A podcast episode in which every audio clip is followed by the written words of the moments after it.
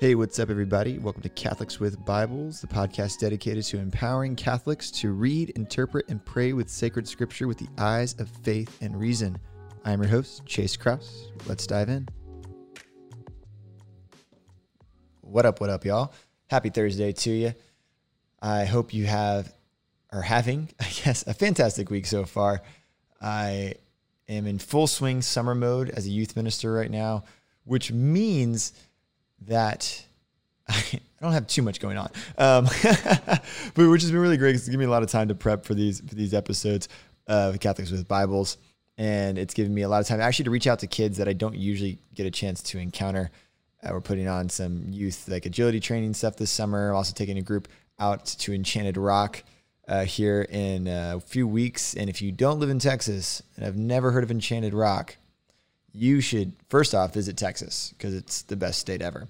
Second off, once you're there, you should go to Enchanted Rock. It's a giant rock. that's, that's what it is, really. It, it's uh, it's in the hill country, and so you can mistake it for a big hill. It's really not. It's really just a giant rock you can climb and have a bunch of fun on. So I'm really excited about that. Um, and so, thank you again so much for joining me and listening to me rant about how the summer of being a youth minister is pretty awesome. Uh, but pray for the youth, um, not only at our parish, but also, you know, around the world right now and around the states. It's a man, it's a tough time to be a kid. It is such a tough time to be a kid right now. You have a summer of COVID, which means not a whole heck of a lot's going on. So they're still kind of stuck in their houses, a lot of them.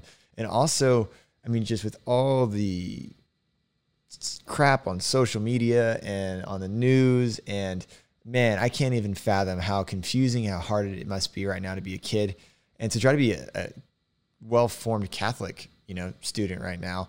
Um, so really, I ask you if you're listening to this, if you are, no matter who you are, maybe you are in high school listening to this, uh, pray for those in high school, middle school right now that are dealing with a totally different world than most of us dealt with uh, growing up and different challenges that I can't even imagine um, that they must be going through. So pray for our kids. But with that, let's get into uh, our Bible study. We are going through First and Second Thessalonians. We started last week with a introduction into kind of the background, the history of Thessalonica. We started kind of going through uh, the first three verses of First Thessalonians. We only got through three verses, but because we spent a good chunk of time going through background and Paul and all that kind of good stuff. So if you need a bit of a review, go ahead, pause this podcast, rewind to last week's podcast, jump into that Bible study. Uh, you don't have to. Uh, you can you can walk forward with us, but you'll just get a better picture of the situation of Thessalonica, the Thessalonians, and all that good stuff. Also, you can understand why I'm using Thessalonians and not Thess- Thessalonians. Um, but with that, Catholic Bibles, we always start with the Greek word of the day. So, Greek word of the day today is eklogein. Eklogein. Um, don't even know how to spell it. Uh, uh, this is the word for chosen. This this word's going to come up instantly in our in our Bible study today. So just know that word eklogein is the word for chosen. So usually I would talk about the Greek word, but I actually want to just start diving in because I want to spend some time on that word in verse four. So we're going to finish chapter one today.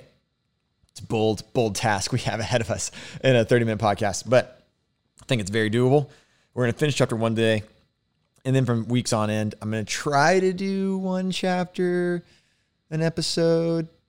I'm going to do my best. Anybody who's done Bible studies with me knows that uh, sometimes I dream big uh, because there's just so much. So I'm trying to keep these still bite sized, still under 30 minutes. So that way you can listen to them and not have to spend hours and hours studying and going through a fine tooth comb with everything.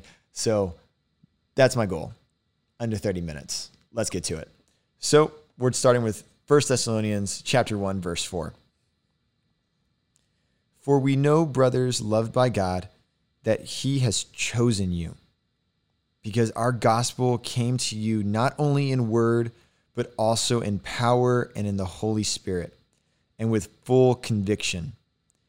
You know what kind of men we proved to be among you for your sake, and you became imitators of us and of the Lord. For you received the word in much affliction, with joy, with the joy of the Holy Spirit, so that you became an example to all the believers in Macedonia and in Achaia. For not only has the word of the Lord sounded forth from you in Macedonia and Achaia, but your faith in God has gone forth everywhere, so that we need not say anything. For they themselves report concerning us the kind of reception we had among you, and how you turned to God from idols to serve the living and true God, and to wait for his Son from heaven, whom he raised from the dead Jesus, who delivers us from the wrath to come. All right. So, a lot to unpack here, but let's just take it verse by verse here, going to four. So, for we know, brothers, loved by God, that he has chosen you. I mean, just at face value, that's a beautiful verse. That's a beautiful verse. That that God has chosen you. And the reason I picked this Greek word of the day, the word for chosen, is because the only other time that Paul uses this exact Greek word is in Romans 11. So if you've never studied the book of Romans, how Romans is structured, you have your introduction, and then in basically starting about a quarter of the way into chapter one, halfway through chapter one or so, and through chapter eight, that's one section. And then chapters 9, 10, and 11 of Romans is this section concerning Israel. And then 12 through 16, or 12 through 15, really, is more of uh, an invitation to gospel living, exhortation, and then the conclusion.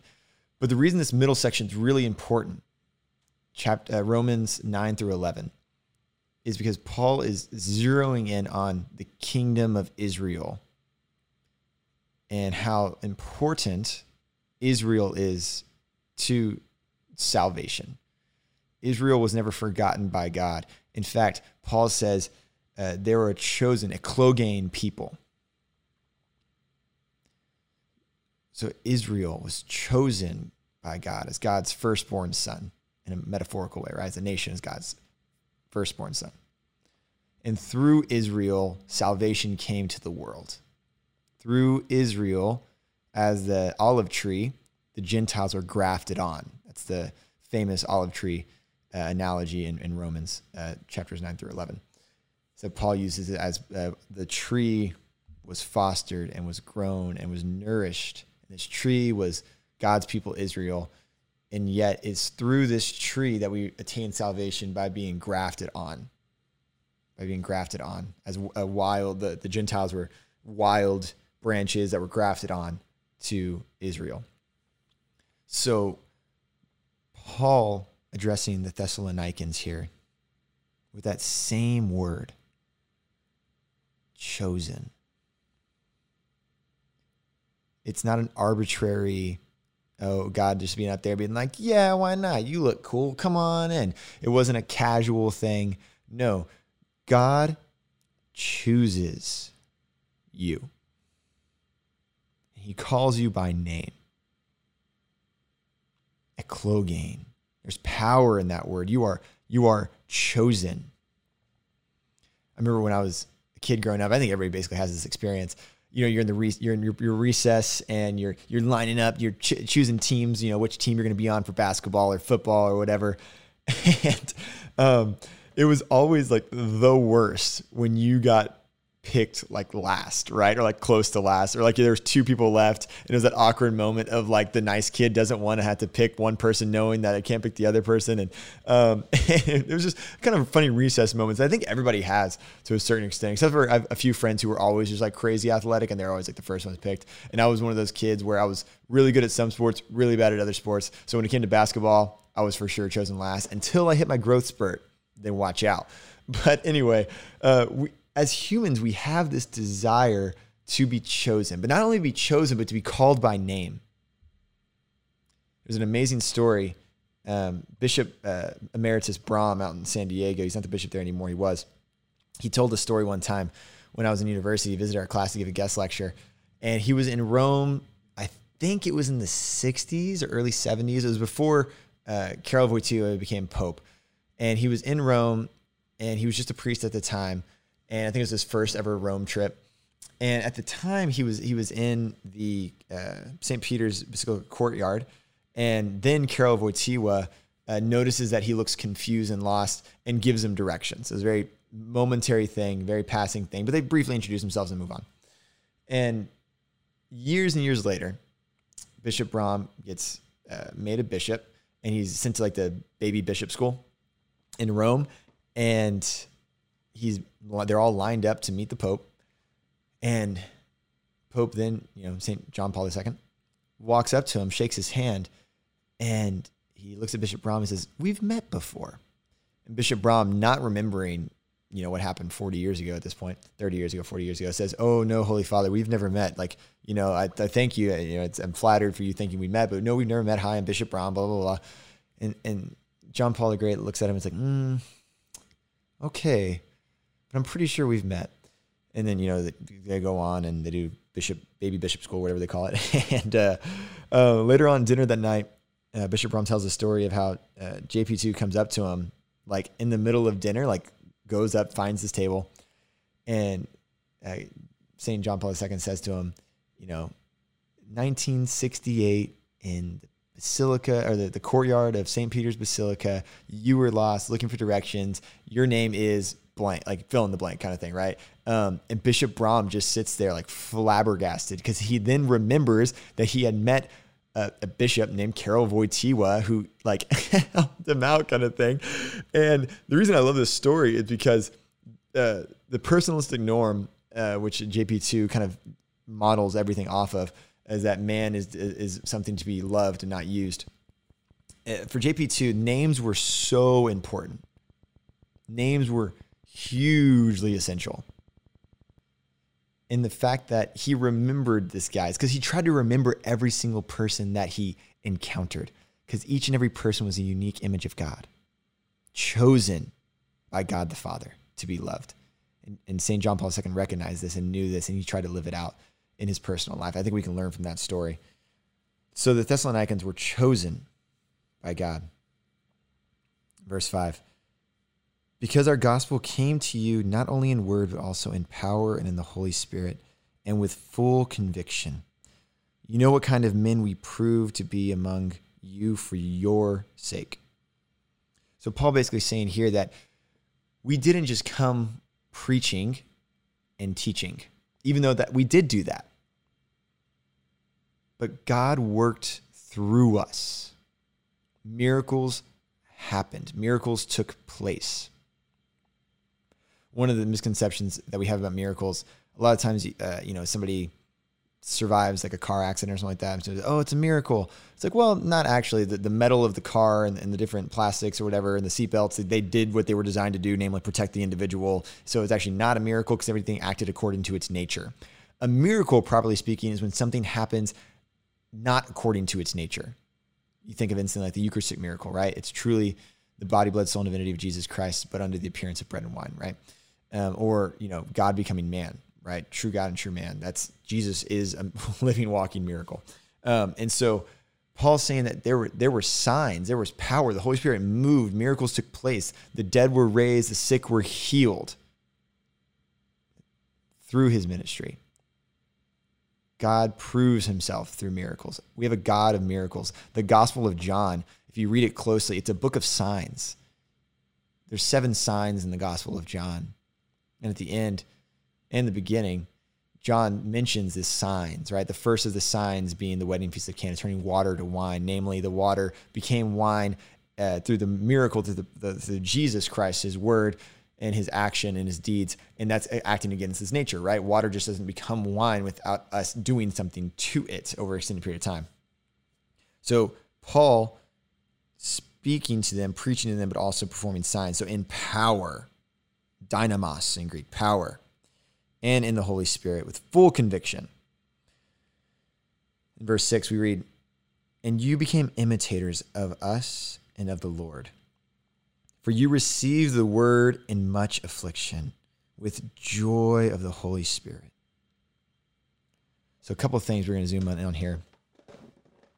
I hope you just didn't hear my chair like creaking. Anyway, you might be able to hear that. Whatever. Um, so the first one, and you became imitators of us and of the Lord. This word in Greek is uh, mimetai. You can almost hear the word imitate, imitate, mimetai. Imitators of us and of the Lord.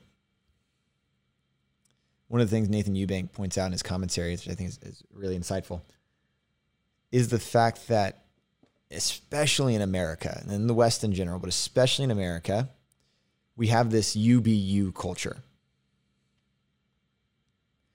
That imitation of another person to try to live the life of another person is frowned upon. Even though that's basically what everybody's doing, UB, UBU, they're, that's what they're doing anyway. They're finding some celebrity or some influencer and they're just trying to copy them basically and but they're trying to do it with their own spin right? Um, but as, as humans we just don't work that way. We learn through experience. Something and we encounter something with this our senses and we that that goes into our memory and then we can then understand something. We break it apart. We can we can think about it and then it's expressed through language and word and ideas. And so in order for us to do anything we have to we have to first imitate something. You learn this. I mean, think about somebody learning an instrument. You learn at first by trying to copy what the pros are doing.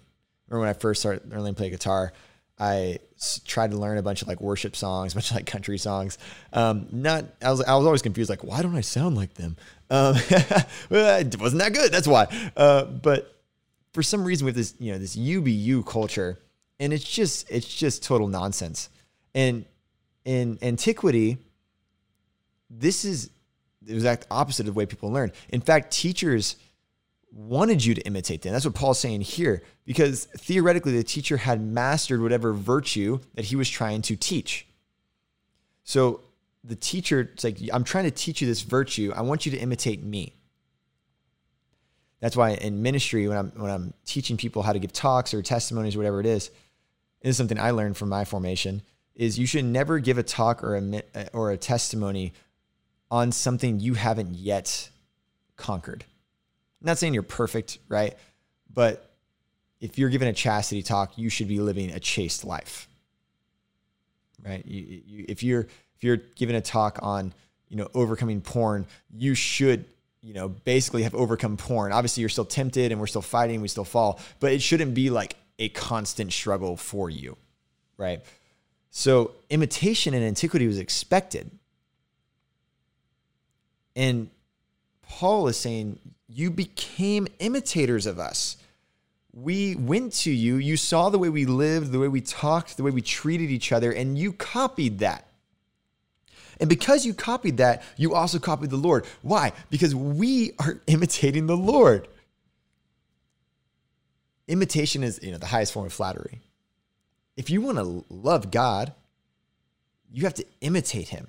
And this isn't something you're just trying to, you know, copycat him without the, the virtue. The Holy Spirit, no, empowers you to live a life like Christ, to have Christ move and breathe and work in you.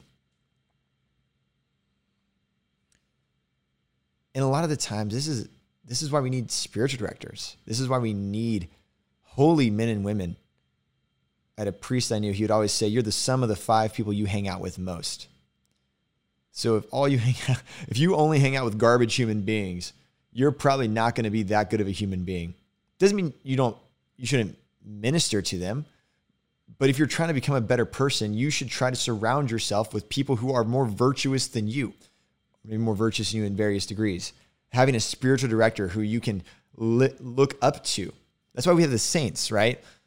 We don't worship the saints. Rather, we put them on a pedestal in order to see their virtues that we have not yet come to possess, try to imitate them. Why? Because they're imitating Christ or they have imitated Christ to the best of their ability.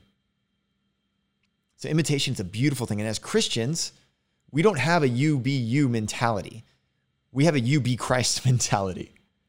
You have to imitate Christ. And if you're confused with what Christ might do, you look to the saints or you find a holy person, a, a, a consecrated single, a, lay, a holy lay person, a priest, a religious, whatever, and you try to imitate their virtues. Why? Because they're imitating Christ. In the next part of verse 6 For you received the word in much affliction, with joy, with the joy of the Holy Spirit. This is that joyful suffering. They received the word in much affliction. We look back, remember, if you read Acts 17, we know that Paul was basically run out of town. The, the, an angry mob wanted to kill him and persecute him. And if you read Acts, I mean, you story after story of Paul getting beaten, you know, stoned, uh, killed. I mean, all these. I mean, not killed, but but basically tried to kill him, and all these things, right? Of Paul's suffering. Paul's suffering, yet being having joy, because he's doing it for the sake of Christ. And he's saying that these Thessalonians did that. They received the word in much affliction, yet with joy. Nathan Eubanks quotes St. Catherine of Siena here on joyful suffering. I just want to, I want to read these, these quotes. I think they're beautiful. The first one, she's talking about Jesus on the cross. She says, He joyously shouts, It is finished. Yes, those seemed to be sorrowful words, but they were words of joy to that soul aflame and consumed in the fire of divine charity, the soul of the incarnate Word, God's Son. It is as if the gentle Jesus wanted to say, I have completely fulfilled what was written of me. Fulfilled too is my painful desire to redeem the human race. I am happy, exultant that I have finished this suffering. Another quote.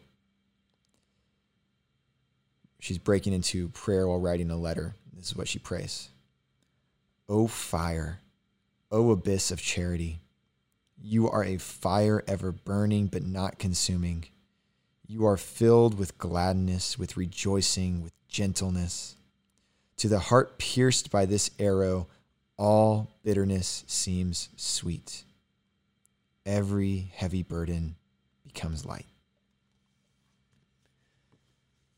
So, for St. Catherine, she's looking at Jesus, and when he says, It is finished, and a lot of times you know, this can seem like a sorrowful cry of, you know, mercy almost.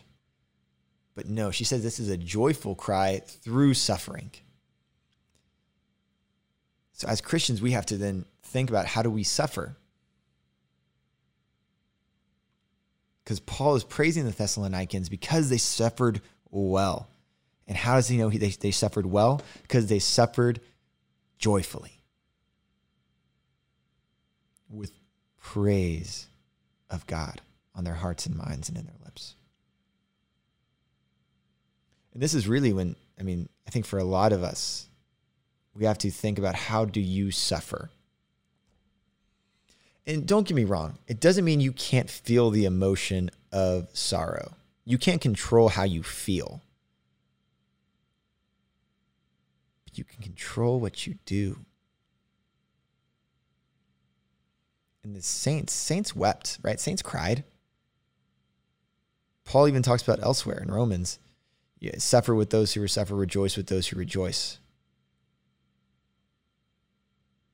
Yet when you're suffering, count it as joy that you get to participate in the cross of Jesus Christ in some small way. And this is going to look different for different people. But a sign that one is suffering well is if one can suffer joyfully. If one can suffer joyfully. So moving on.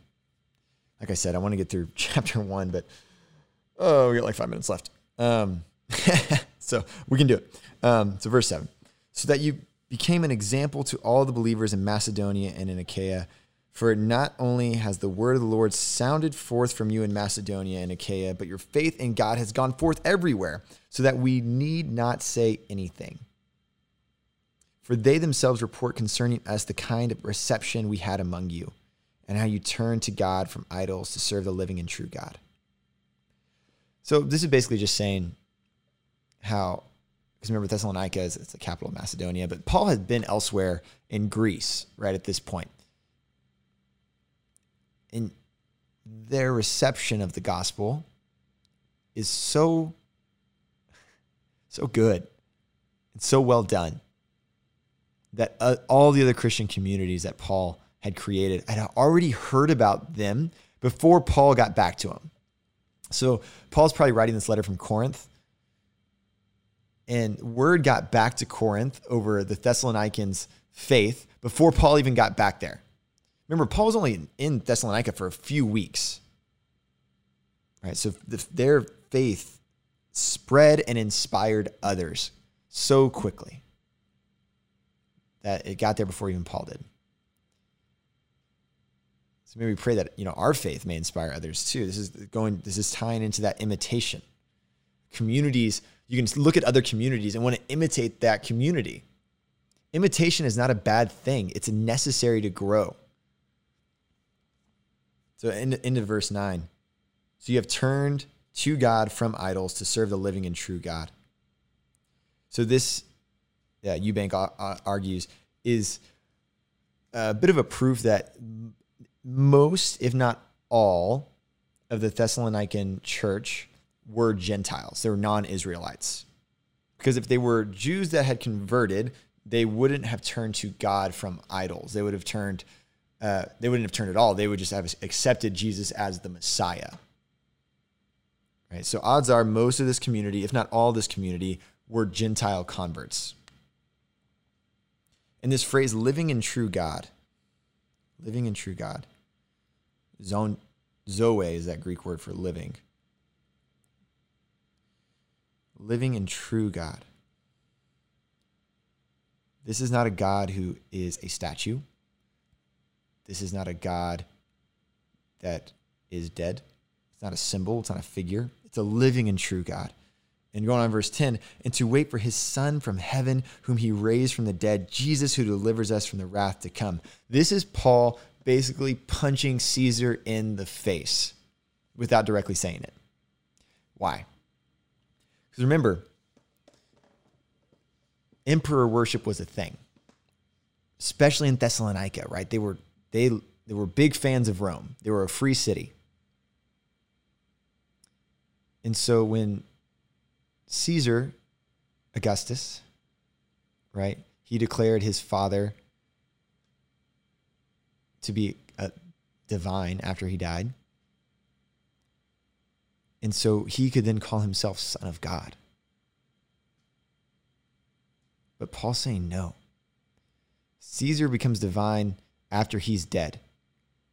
You have a God who proved his divinity by being raised from the dead, Jesus Christ our Lord, the true King, the King of the world. It's not Caesar. We do not worship a dead God or a man who died and then became divine. No, we worship true God and true man who proved his divinity by being resurrected and his truly still reigns. He is a living and true God raised from the dead. This Jesus who delivers us from the wrath to come this last phrase, wrath to come, it can, it can sound harsh. If God is love, how can he be wrathful? But think about it this way Could a God who is love be apathetic to your sins? Could a God who is love dismiss your faults and errors and sinfulness as no big deal? I say no. We have a jealous God, a God who longs and burns for you. God longs, and God, as St. Augustine says, God thirsts that we may thirst for him. So while God doesn't change, that's like God becomes moody and he's, he's happy and then wrathful. Rather, it's our disposition towards him because sin is its own punishment. Paul talks about this in Romans 2, where God gave them up to the desires of their heart because sin is its own punishment. So that that all the time we have for today. We got through it. We got through chapter 1. Next week we'll get into chapter 2. Remember you are chosen by the Father. You are loved by the Father and you are always enough for him. Thank you again for joining us. I'll see y'all next time. God bless. Guys, thank you so much again for joining me on Catholics with Bibles. If you are enjoying this Bible study, do me a favor share it on your social medias, on uh, Instagram, Facebook, all that good stuff. You know, tell friends about it. Uh, this is the point of this uh, podcast ultimately is to dive into sacred scripture, to study the sacred page well in a bite sized, tangible way. And also, don't forget to leave us a review on Apple iTunes as a podcast app if you have it. it. Helps people find us faster when they type in like Catholic and scripture and all that good stuff. So, once again, thanks for joining us. I'll see you next week.